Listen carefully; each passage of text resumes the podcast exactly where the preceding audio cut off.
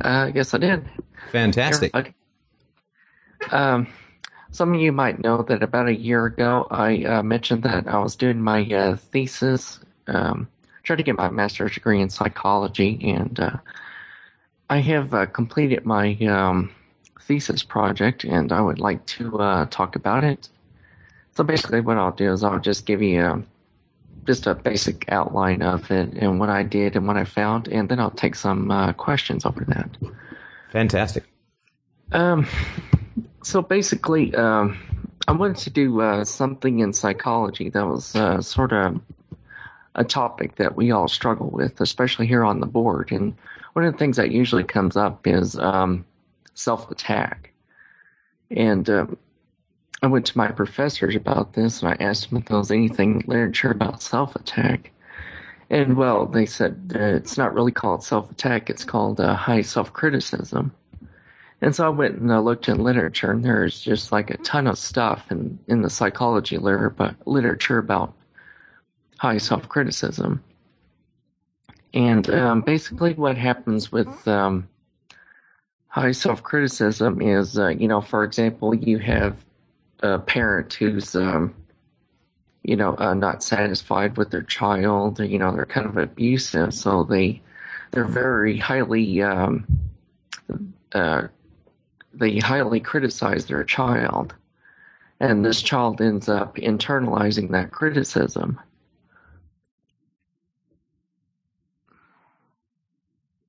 And then, then, and then later on in life, we uh, see um, different manifestations of this self-criticism. So, for example, um, this high self-critic will end up getting into relationships with people who are very judgmental towards them and highly critical of them, and so on. Now, there, um, a famous psychologist named uh, Alfred Adler. I don't know if you've heard of him, but he sort of talks about how this uh, self-criticism later on in life is uh, is a way, although a, a maladaptive way, to safeguard self-esteem the hidden motive with high self criticism is uh, self enhancement to protect their ego and so forth. They uh, safeguard their self esteem through aggression and withdrawal. And this faulty self esteem is very sensitive to success and failures, and you know they're very sensitive to other people criticizing them and so on. Um, they do self critics do tend to keep uh, their standards at a safe low level because you know they're afraid of failure. Uh, they do have a tendency to attack themselves by be uh, becoming perfectionists. You know, they set the standard way too high and then they fail and they attack themselves. And you know, the the strategy of aiming low is also used to communicate to people that little should be expected of them and that also safeguards their self-esteem. And after failures, they suffer like everybody else, but the self-criticism kind of cushions the blow. So, you know, you kind of see how, you know, from their uh, childhood origins to as an adult, you know, this criticism from the parents ends up carrying over with them. And this is the reason why they don't get help for it, because it kind of maintains itself. And um, the you know, there's a lot of stuff about self criticism. The the the least stuff that's been uh, done on it is uh, with uh, parenting, and a little is said about the parents of self critics. So I, I want to do a thesis project exploring that, see if I could find out anything else about the um, parents of self critics. So um, I looked up in the literature uh, things about parenting styles. And psychology, a really popular thing about parenting styles is uh, these uh, particular parenting styles called authoritarian, permissive, and authoritative. Authoritarian parents, uh, they, uh, as the name suggests, they always try to maintain authority and control over their children. They set strict rules and they punish their children punitively if they don't follow those rules. permissive parents uh, they give up most of their control of their children. They they're kind of laissez-faire type of parents. You know, they make few if any rules. And what's also interesting about permissive um, parents by and by is that the children of these parents uh, tend to be narcissists later on in their life because they essentially they have to raise themselves. And the last style is uh, the authoritative. Uh, th- these uh, parents are described as trying to help their children to become responsible for themselves and to think about the consequences of their behavior. Uh, they provide uh, reasonable expectations for their children and they try to reward children for good behavior rather than whether they follow the rules or not.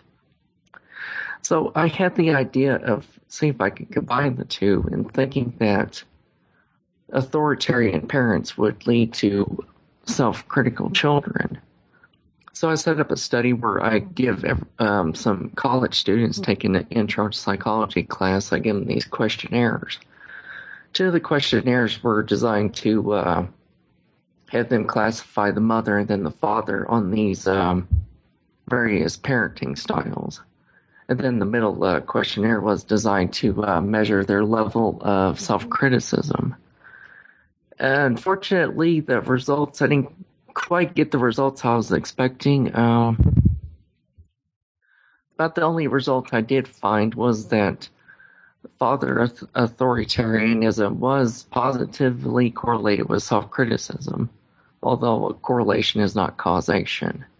And this might be due to the kind of study I did. I mean, I just, I'm asking college students to, even though they didn't understand what the questionnaire was for, they were rating their parents. So, you know, there, there is some methodological problems there, but I didn't have a whole lot of resources to do the study. Um, if I could do the study over again, I might do something like, you know, have a, maybe a younger child interact with the parent and, you know, maybe classify the parents based on this interaction and then maybe get the kid to take a self uh, self criticism questionnaire later on and see if I could find the connection there. So I mean that's uh, basically what what my study was about. I mean I didn't find everything I wanted to, but I found a lot of interesting stuff there.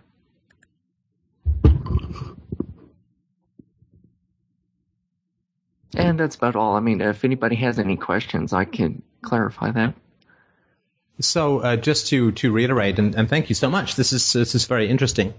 So we have uh, the authoritarian, the permissive, and the democratic or author- authoritative parent.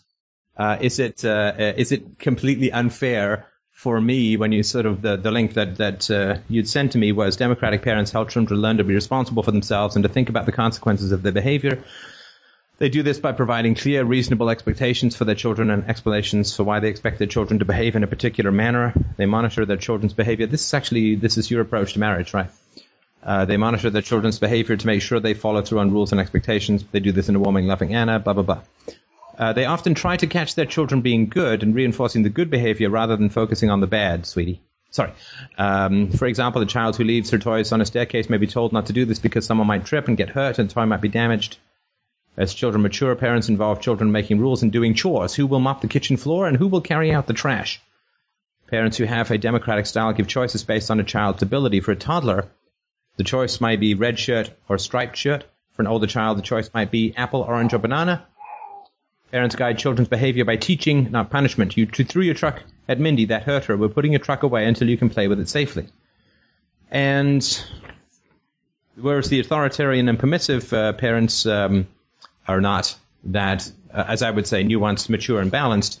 Is it just my preference or perhaps bigotry to say that um, what I would call democratic or authoritative parenting would be classified as good parenting and the other parenting uh, styles not so much with the goodness? Is that unfair or is that a reasonable thing to say?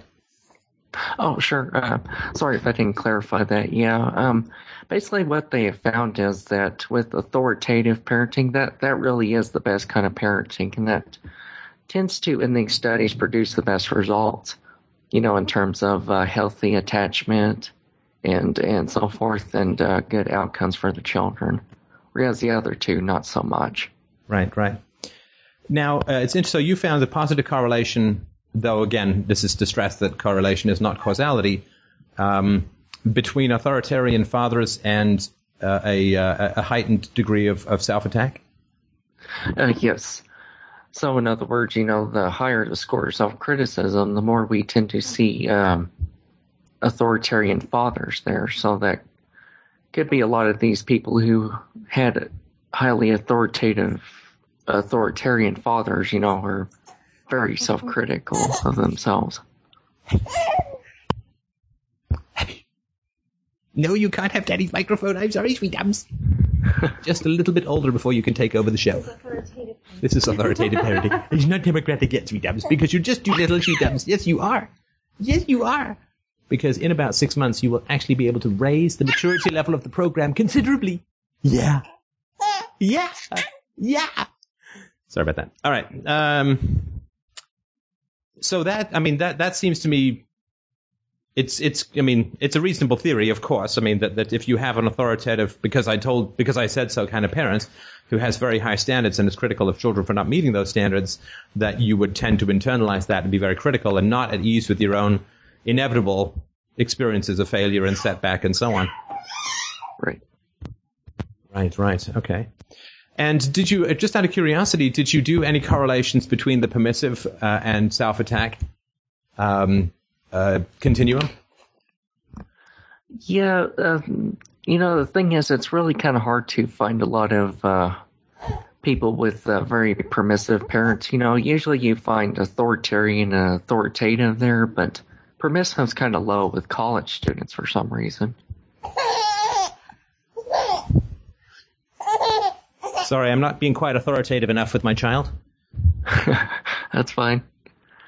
Um, and did, uh, do other people have uh, questions that they would like? Uh, uh I think you've been kind enough that after your um, paper is in, you would consider putting it uh, somewhere available to our listeners, because I certainly would like to look at it more and go over sure. your math with a fine tooth comb. Just kidding. Certainly. Oh, also, I wanted to mention that you know a lot of a lot of these studies in self criticism they they tend to use females and they tend to talk about the mothers. There tends to be this um, study the daughter mother bond because that they consider that the most strongest bond. Yeah, so that that's uh, studied a lot, and and a lot of uh, the few uh, childhood studies I looked at, it was mostly from the mother. So what we were expecting in this study, one of my hypotheses was that females would be more highly self-critical than males, but we didn't find any significant difference. And mothers were you know, mother authoritarians were not shown to have any uh, influence on self criticism. So the uh, father authoritarian self criticism is a little uh, surprising for me. Right, right. You had mentioned also, if I remember rightly, the correlation between authoritative parenting, self attack, and depression. Uh, yes, in general, uh, self criticism uh, tends to be uh, talked about as a vulnerability to depression.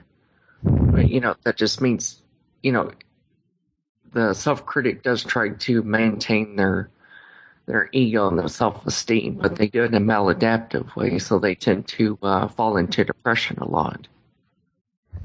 And do you know uh, any of the sort of theory uh, or studies behind that? Uh, again, Adler does talk about that. It's I mean, it's essentially, you know, them trying to cope with the world, you know, after their parents have did they did to them, you know, with the high criticism. They have this habit of um, setting their own standards and everything to try to keep their ego and everything in line, but they tend to, you know, fall off or whatever. They'll set high goals and it doesn't work, so they attack themselves if that makes any sense. Right. It's sort of the exhaustion that comes after the self attack can be characterized as a kind of depression and a hopelessness right. about ever escaping the self attack or a hopelessness about ever meeting the standards that provoke the self attack. Right. Yeah. I'd also try and make the suggestion as well that if you can wrap the actual facts in enough of a carousel slash whirligig of metaphor and tangents until people can't actually find the facts and are just so bewildered by all the distractions that they just kind of give up and agree I think that you really will have achieved the empirical standards that this show consistently tries to provide. Yeah, absolutely. Excellent. See, see, I, I, you know, a deficiency of self-attack could absolutely characterize my approach to empiricism, but um, we can perhaps talk about that another time when I'm ready for a good long cry. yeah, good luck with it, and do do let us know how it goes. Congratulations! I think it's a really, really exciting thing to be doing. Thank you very much. Did anyone else have any other questions for the divine Mr. J on this uh, topic or uh, related topics? I had a couple questions, if that's all right. Sure. Um, well, uh, I, w- I was kind of wondering if you could go over some of the, um, the the findings that you weren't expecting.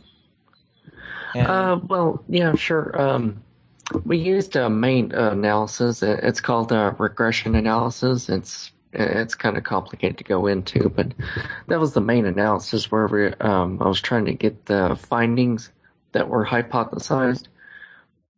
Basically, uh, everything else except for the correlation I was talking about earlier, everything else was not significant. So, for example, we uh, looked at, we examined the self-criticism of the males and the females. They're not significantly different. You know, and um, was was that one of the things that you had hypothesized before starting this study? Yes, I had a set of hypotheses. Uh, so, for example, the self-criticism literature would predict that females would be uh, more self-critical than males for reasons I can explain if you'd like. we didn't find that in this study, and or could could be just the uh, the participants we had. Yeah. Um, I was expecting that at least one authoritarian parent would have some, you know, connection with um, with self criticism, and there was a correlation, but I was looking for something a little stronger than that, and uh, that was a little interesting. Uh, the self criticism literature mostly dealt with mothers and children, and and they would would predict that you know mothers would heavily influence self criticism, but that was not found in this study. Hmm. Either way, I mean, authoritarian mothers were not influencing of high self criticism. Authoritative mothers, just go the other way, were not influencing low self criticism. Did you do you do any kind of I don't know if it would be follow up or speculation or what it would be as to why you think that happened, what what what that means? Uh, no, I I did kind of do some uh, descriptives in there, and I got some numbers, uh, other numbers in there. I mean, uh, I I did found some things like you know males tended to uh, you know, have uh, a little, little stronger, although not significant. They tend to have a lot stronger uh, uh, high, high self criticism and a lot stronger responses to authoritarian fathers.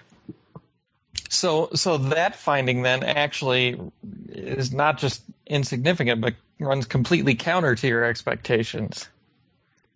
Yeah, in a way, I mean, it's kind of going along the direction that authoritarian parents would influence self criticism, just, yeah, kind of not where I thought it would go, if, if that makes any sense, you know. Right, but you were you were expecting females to be more self-critical, and instead you you found males more self-critical. Is that correct? Well, the, um, they were a little more self-critical, but not significantly more self-critical, if that makes any sense. Not not enough to be significant in the study, is what you're saying. Is that right? Right. Yeah. And not not any more than would chance would okay, predict. So what's yeah. what's what's the what's sort of the the bandwidth of significance?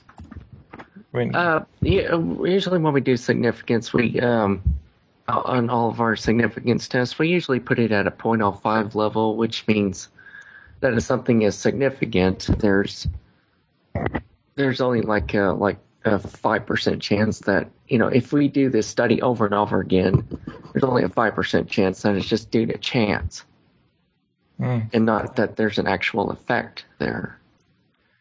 And if it's not significant, it's it's greater than 0.05. Just a couple more questions. Sure.